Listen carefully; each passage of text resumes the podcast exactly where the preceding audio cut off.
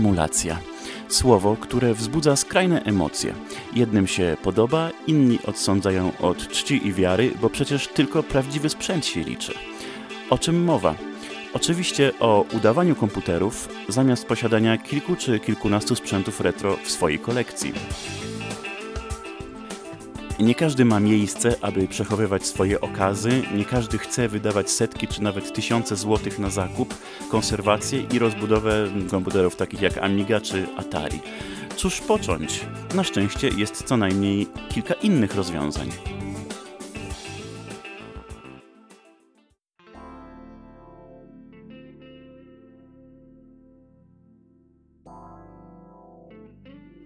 Dzień dobry, witam w kolejnym odcinku. Jest on wydany z małym opóźnieniem, ale dlaczego tłumaczę pod koniec odcinka i również przygotowałem małe, małą niespodziankę, także zapraszam do, do słuchania do końca. Natomiast wracając do głównego tematu, czyli emulacji, jest to rzeczywiście temat, który jest kontrowersyjny. Wiele osób zachowuje się bardzo emocjonalnie, gdy słyszy o udawaniu komputerów. I myślę, że można tutaj wyróżnić takie dwie grupy ludzi pierwsza grupa, która mówi, że emulacja jest przyszłością, jest po prostu wygodniejsza, e, pozwala uruchamiać programy dla wielu różnych sprzętów, e, a pozbawia nas e, tych złych cech, czyli tych wad konstrukcyjnych starych komputerów, z którymi trzeba było się kiedyś borykać. A no, a druga grupa mówi, że mm, może i racja, ale to nie oddaje ducha e, prawdziwego sprzętu, czyli jakby odcinamy, mm, odcinamy wady, zostawiamy zalety, ale e, no, tak naprawdę nie poznajemy e, prawdziwego działania tego sprzętu, a jednocześnie są problemy z kompatybilnością, czyli no, nie uruchomimy zupełnie wszystkiego. E, ja nie zamierzam tutaj rozsądzać, kto ma rację, bo tutaj wydaje mi się, że nie ma w ogóle czegoś takiego. E, nie może być mowy mm, o, o racji. Każdy ma swoje, swój punkt widzenia, każdy zwraca uwagę używając komputerów na różne rzeczy. Ja osobiście zwracam uwagę mm, przede wszystkim na to, żeby emulator najpierw e, odwzorował e, wszystkie podstawowe cechy sprzętu, a dopiero później miał dodawane jakieś nowe funkcje. Czyli żeby najpierw e, na ekranie było to, co na prawdziwym komputerze, żeby w głośnikach było to samo, żeby płynność animacji była taka jak trzeba, żeby mm, kontrolery, myszka, joystick czy inne rzeczy, które możemy tam emulować, żeby działały rzeczywiście tak samo, żeby nie było jakichś opóźnień, przycięć. E, żeby można było korzystać e, z napędów, prawda, czy, czy twarde dyski, czy stacje dysków, oczywiście mówię tu o obrazach tych, tych nośników, ale po prostu, żeby to wszystko działało dobrze, stabilnie i, i, i nie było takich sytuacji, że, że, że, że, co chwila musimy resetować emulator czy przestawiać jakieś opcje, bo, e, no bo to się mija z celem i bardzo, bardzo denerwuje. Przecież czegoś takiego nie ma na prawdziwym sprzęcie, prawda?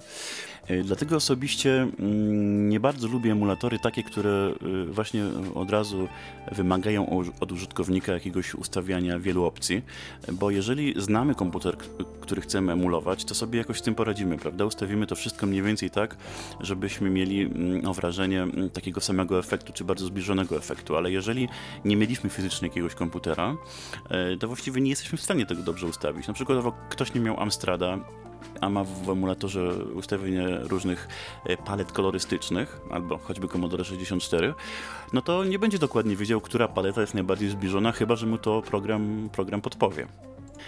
To jest dla mnie podstawa i te wady, które teraz wymieniłem, czy te problemy, to jest właśnie domena emulatorów programowych, czyli takich emulatorów, które sobie uruchamiamy gdzieś tam na, na innych systemach, nie wiem jak Vice, czy, czy UAE, czy, czy inne.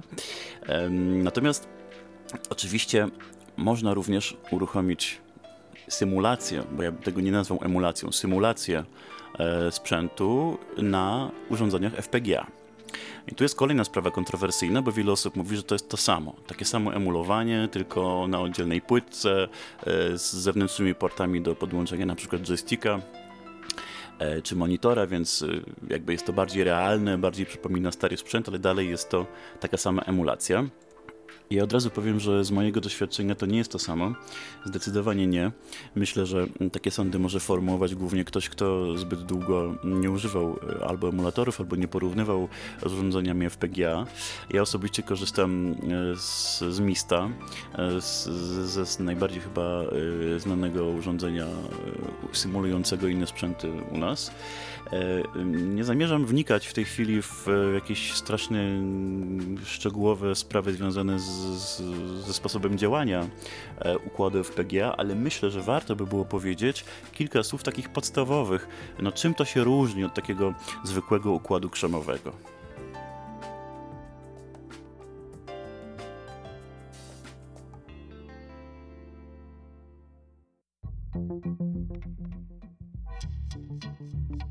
Czym układ programowalny różni się od prawdziwego chipu krzemowego?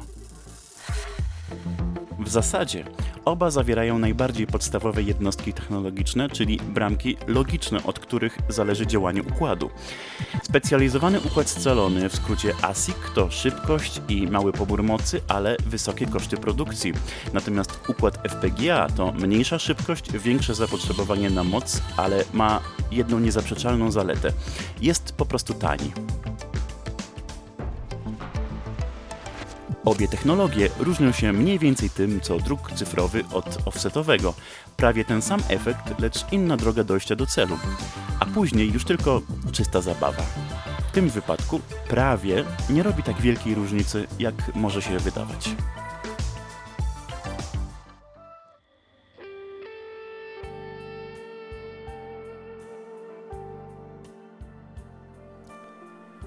Trochę teorii nie zaszkodzi, ale nas oczywiście będzie interesowała praktyka, to, to najbardziej.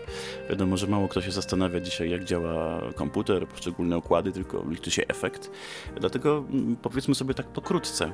E, podstawową różnicą między programowym, programowym emulatorem a e, implementacją w ramach układu FPGA jest to, że emulator programowy jakby wszystko pokazuje przez filtr systemu operacyjnego, na którym jest uruchomiony.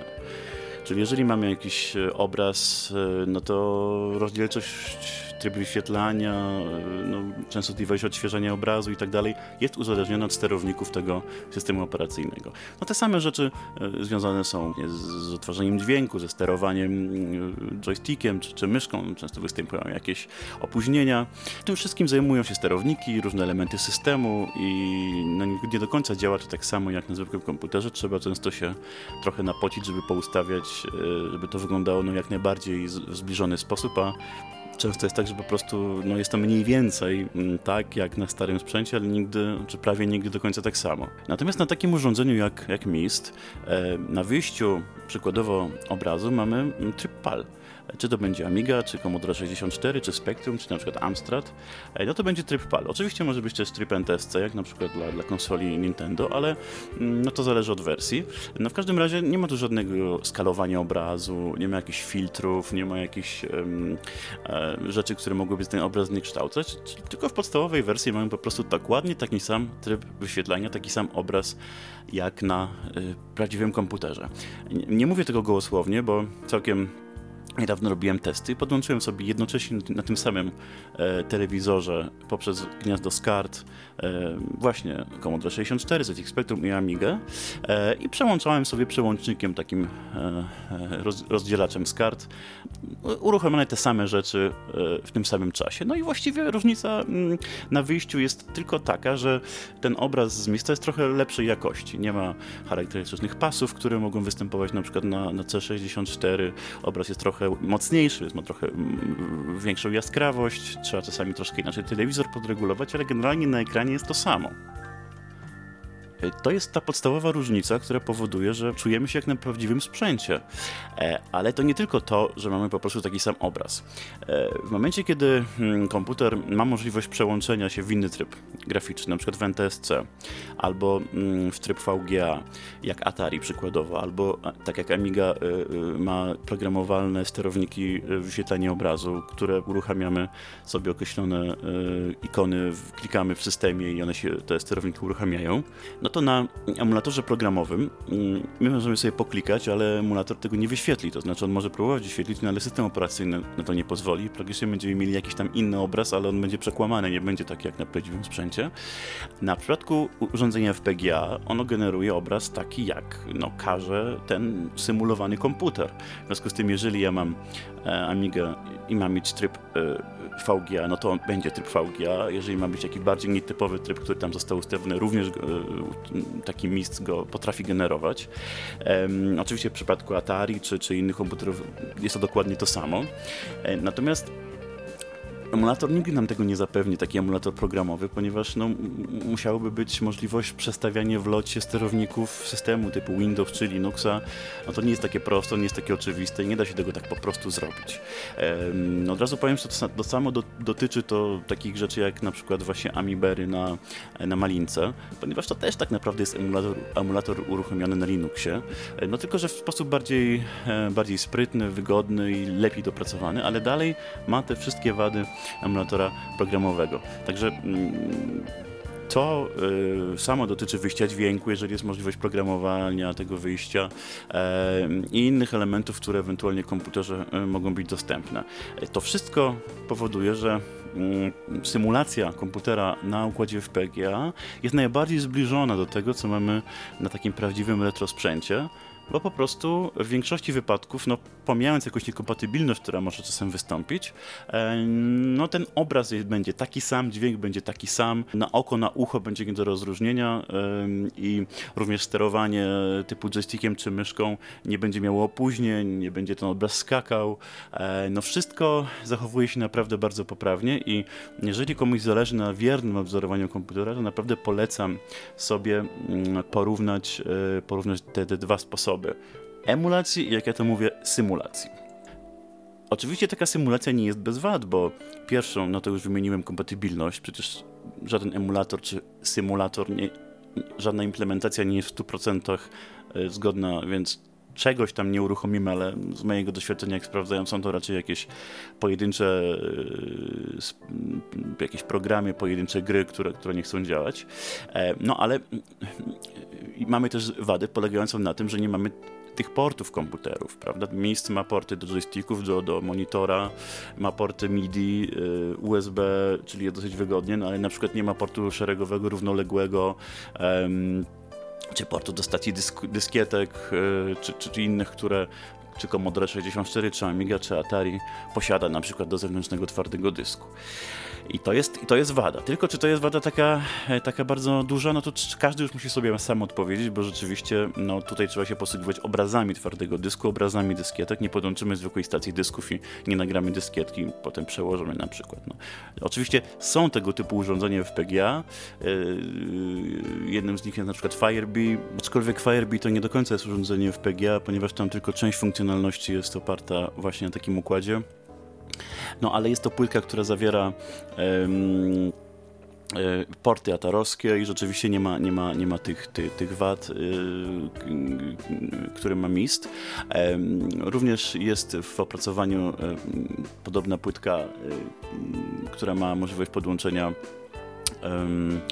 podłączenia stacji dysków i to ma działać jako Amiga. Warto też na pewno wymienić amigową kartę Vampir, która również opiera się na układzie w PGA, a całkiem niedługo ma się pojawić już wersja niewymagająca e, starych płyt amigowych, czyli tak zwana wersja standalone. Ona też ma mieć możliwość podłączenia stacji dysku, z twardego dysku normalnie, zwykłego. Także e, e, te wady związane z, z takim fizycznym podłączeniem różnego sprzętu no, zależą od, od, samych pomysł, od samej pomysłowości producenta czy pomysłodawcy takiej, takiej płytki.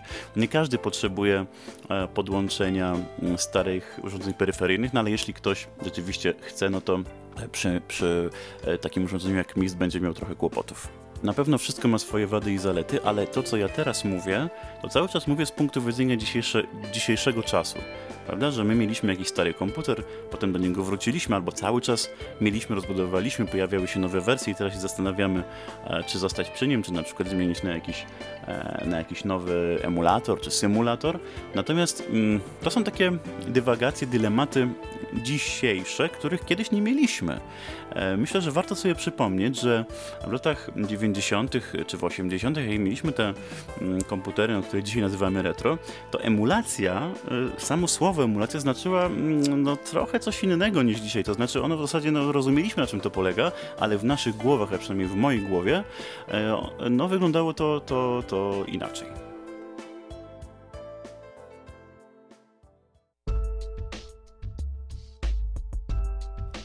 Dawniej nie mieliśmy oporów przed uruchamianiem emulatorów.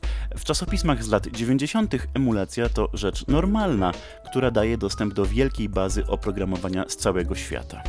Amigowcy emulowali nagminnie np. Macintosha, a nawet na 8-bitowe komputery powstały programy pozwalające w ograniczony sposób uruchamiać oprogramowanie z innych platform. Tak było taniej, szybciej i łatwiej. Czy dzisiaj coś się zmieniło? No tak, jest jeszcze łatwiej.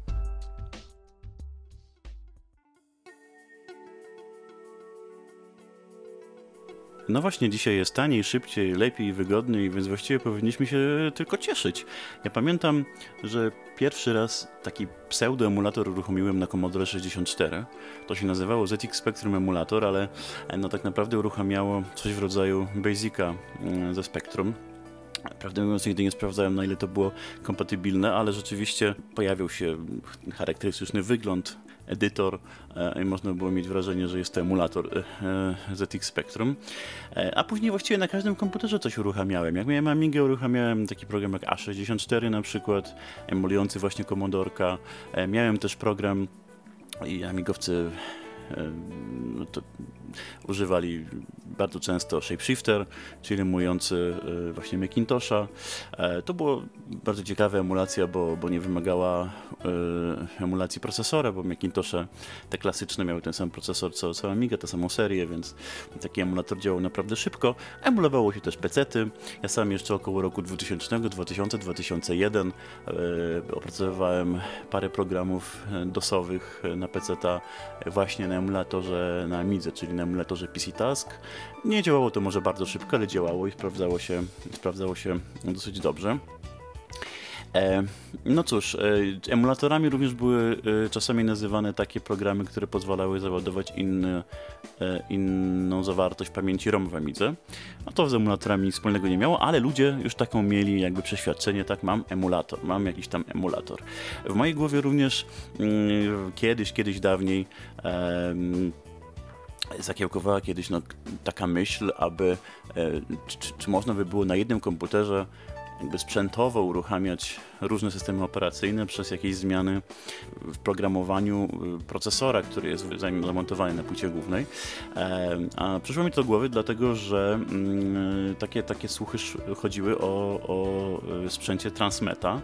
Tam mówiono, że właśnie procesor ma możliwość y, władowania wsadu e, i jak załaduje się ten wsad, no to procesor zachowuje się jak na przykład jak Motorola, czy jak Intel, albo jak jakiś inny procesor, e, na przykład Z80 to działało na wyobraźnię. Właściwie wtedy nie bardzo sobie zdawałem sprawę, że również z moimi różnymi znajomymi, z którymi na ten temat rozmawiałem, nie zdawaliśmy sobie sprawy, że przecież sam procesor to nie wszystko. No ale powiedzmy sobie szczerze, no wtedy to była taka przyszłość, a dzisiaj to jest właśnie to, e, dokładnie praktycznie to samo mamy na sprzęcie FPGA. Oczywiście ten wsad to jest nie tylko procesor, bo to musi być e, implementacja dużo e, większej ilości elementów niż sam procesor, no ale to jest mniej więcej to samo, co mieliśmy wtedy, no chcieliśmy wtedy używać. Ja pamiętam, że taką transmetę to, to było moje marzenie, żeby zobaczyć jak to mogłoby działać, jak taki sprzęt mógłby, mógłby się uruchamiać, jak, jak mogłoby to szybko działać, jak taki na przykład komodorek z procesorem o wyższym taktowaniu mógłby mógłby, mógłby działać.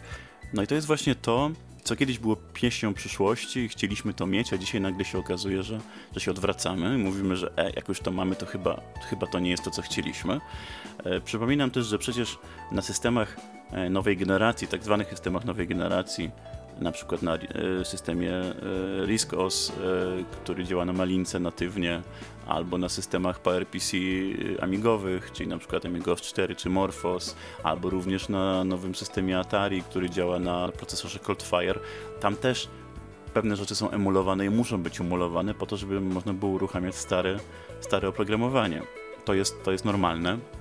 Jak dzisiaj nowego PC sobie kupimy, to też pewne rzeczy musimy uruchamiać na emulatorze, e, żeby stare programy czy stare gry nam się uruchomiły, e, bo po prostu świat e, technologii nie, nie, nie stoi w miejscu, wszystko się zmienia i jak są jakieś zmiany, to zawsze jakąś tam, jakiś tam procent kompatybilności możemy stracić, a przy różnych epokach tych ro, rozwoju sprzętu, ta kompatybilność okazuje się później, że dużo łatwiej jest zrobić jakiś program emulujący czy wspomagający uruchamianie E, programów e, czy gier starych, e, niż, niż bawić się w jakieś dostosowywanie na poziomie nie wiem, systemu operacyjnego tego już nowego. Właściwie trudno jest powiedzieć, poradzić, bo ktoś mnie niedawno pytał właśnie, co by tu można było poradzić komuś, kto chce wrócić do, do starego sprzętu. Trudno jest poradzić, którą wersję wybrać ponieważ każdy zwraca uwagę na coś innego przy uruchamianiu. Jeżeli chcemy mieć dużą szybkość pracy, to wiadomo, że emulatory programowe dają nam e, największą szybkość, e, no bo możemy je uruchomić na sprzęcie znacznie wydajniejszym i będziemy mieli niesamowitą szybkość pracy, ale ta niesamowita szybkość pracy nie zawsze jest zaletą. Na przykład przy ładowaniu programów z dyskietek często się zdarza, że jak przyspieszymy ładowanie, no to nie wszystko będzie działać dobrze, bo na przykład jakieś algorytmy, które, które ładują dane, no nie przewidywały takiej szybkości i potrafią się wysypać.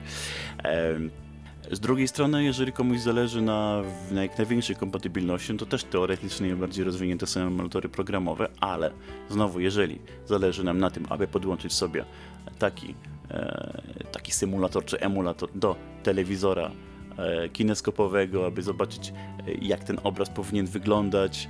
Jeżeli chcemy używać starych joysticków, starych myszek i w ogóle chcielibyśmy mieć poczucie, że używamy prawdziwego sprzętu, no to najlepiej właśnie e, urządzenie w PGA.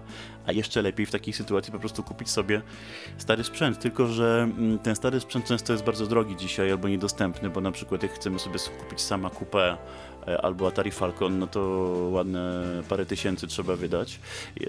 Więc no nie, każdy, nie każdy chce, mm, chce sobie inwestować. Inna sprawa, że nie każdy ma też e, wystarczającą ilość miejsca w pokoju, w mieszkaniu, aby to wszystko postawić. Ja osobiście polecam sprawdzić sobie różne rozwiązania, może na jakimś zlocie retro, e, albo jak mam jakichś znajomych, obejrzeć sobie nawet filmiki na YouTubie, bo bardzo wiele jest różnych, różnych prezentacji, które pokazują nawet różnice pomiędzy mm, różnymi urządzeniami czy rozwiązaniami na jednym, na jednym filmie. Natomiast nie da się zaprzeczyć, że nie poznamy do końca sprzętu retro, jeżeli nie będziemy mieli prawdziwej Amigi, Commodorka czy, czy Atari, e, ale trzeba mieć świadomość, że wiąże się to z inwestycją w taki sprzęt, plus z wieloma różnymi e, niedogodnościami, o których możemy nie wiedzieć albo zapomnieliśmy, a to może zniechęcać. Mnie na przykład wielokrotnie jakieś e, awarie sprzętu potrafiły zniechęcić do, do rozbudowy, na przykład mojej Amigi 2000, no ale jestem osobą raczej dosyć upartą. Natomiast jeżeli ktoś chce wrócić, zobaczy na samym początku, że ma problemy, bo czegoś nie wie, nie pamięta, albo nie pamiętał, że e, było to tak niewygodne, na przykład używanie magnetofonu na Atari, e, to może się na dzień dobry zniechęcić. Dlatego nie ma złotego środka. Ale dla mnie najważniejsze jest to, że niezależnie od tego, z jakiego mm, rozwiązania retro się korzysta, emulacji, symulacji czy prawdziwego sprzętu, to najważniejsze jest to, aby ten sprzęt używać, uruchamiać programy, gry, bawić się przy nim, a może czasami, nawet też napisać jakiś, jakiś program, e, który przyda się innym. E, bardzo nie podoba mi się taka sytuacja, w której na przykład ktoś kupuje bardzo dużo sprzętu i trzyma go w szafie. Ja osobiście ten sprzęt, z którego nie korzystam, wyprzedaję albo oddaję, e, a to, co zostaje, jest używane, jest zabawa, e, jest też czasami trochę pracy, jak trzeba coś, coś mimo wszystko zrobić, no ale jest to sprzęt używany, czyli no po to został wyprodukowany, prawda, żeby go używać, a nie żeby trzymać w gablotce. Myślę, że to, to mogę na, na koniec wszystkim polecić, aby znaleźć taki ulubiony sprzęt i bawić się nim, używać, mieć, mieć satysfakcję. A czy to będzie e, prawdziwy sprzęt, czy to będzie emulator, symulator, czy jeszcze jakikolwiek inny sposób, to już ma dla mnie znaczenie drugorzędne. A teraz pytania, e, ale na początku e, obiecane wyjaśnienia mm, ze wstępu. Mianowicie, jak pewnie zauważyliście, ten odcinek dzieli dosyć długi okres czasu w stosunku do poprzedniego. A to nie, nie, to nie dlatego, że mi się nie chciało, czy, czy zmniejszam aktywność, e, a to dlatego, że e, tak, e, zamierzam uruchomić swój kanał na YouTubie, żeby pokazywać nie tylko jakieś sprzęty, nie tylko mówić o jakichś swoich e, pomysłach czy, czy, czy, czy, czy przemyśleniach, ale też, żeby pokazywać e, nasze wydawnictwa. E, jest dosyć sporo takich próśb, aby nagrywać filmy, z, jak wyglądają pudełka, jak wyglądają płyty, jak wygląda nadruk, no jak całe zestawy wyglądają, jak to jest zapakowane i to między innymi będę też pokazywał na kanale YouTube, YouTube'owym.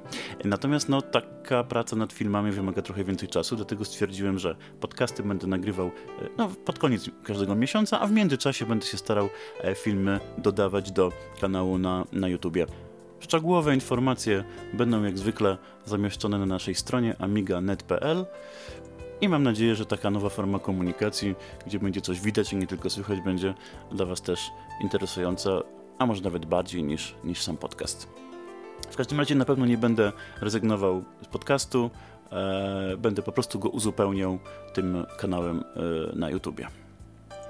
Jeżeli chodzi o inne pytania, to pojawiło się mm, takie pytanie, właściwie zastrzeżenie, że y, no, gra Bridge Strike nie chce działać ani z płyty, ani z, dysk, z twardego dysku, trzeba uruchamiać dyskietki.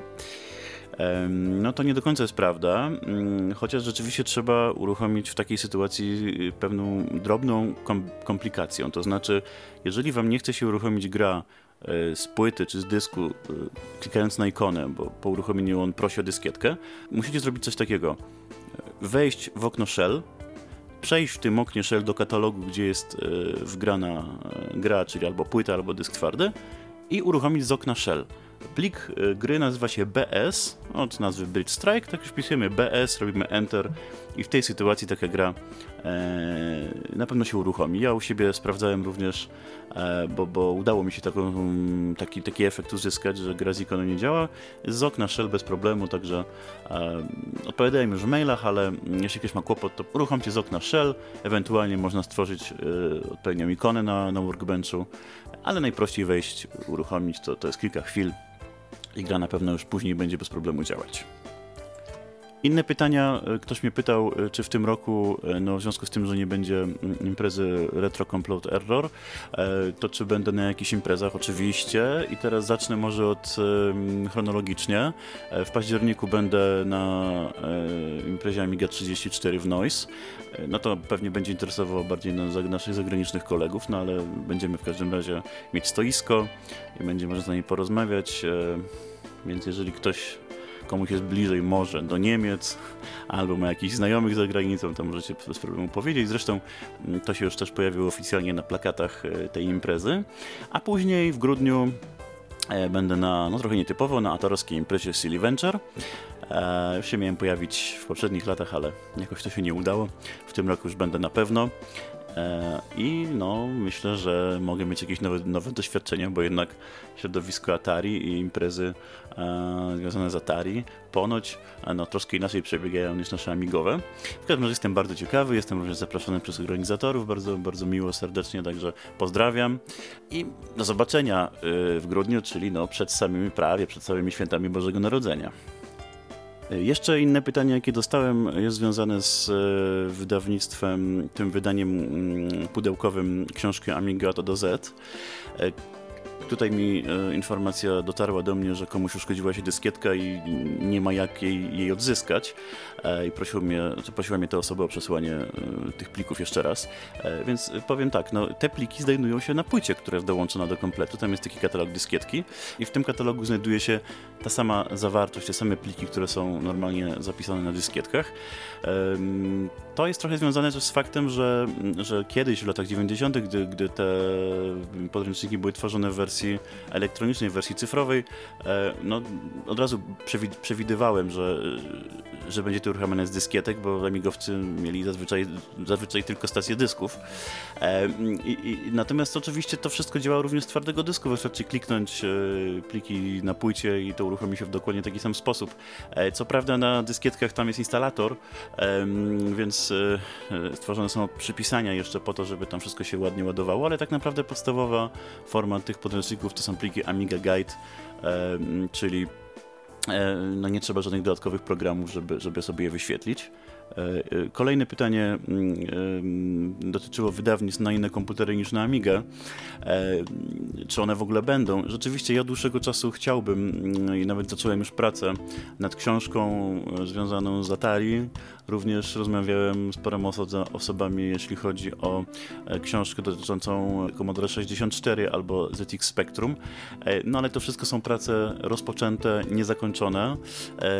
No i myślę, że wcześniej jak e, w przyszłym roku one pewnie nie, nie, nie będą sfinalizowane, ale tak, chcielibyśmy pisać również o innych komputerach i e, również, e, też mogę od razu powiedzieć, w ramach czasopisma RetroComp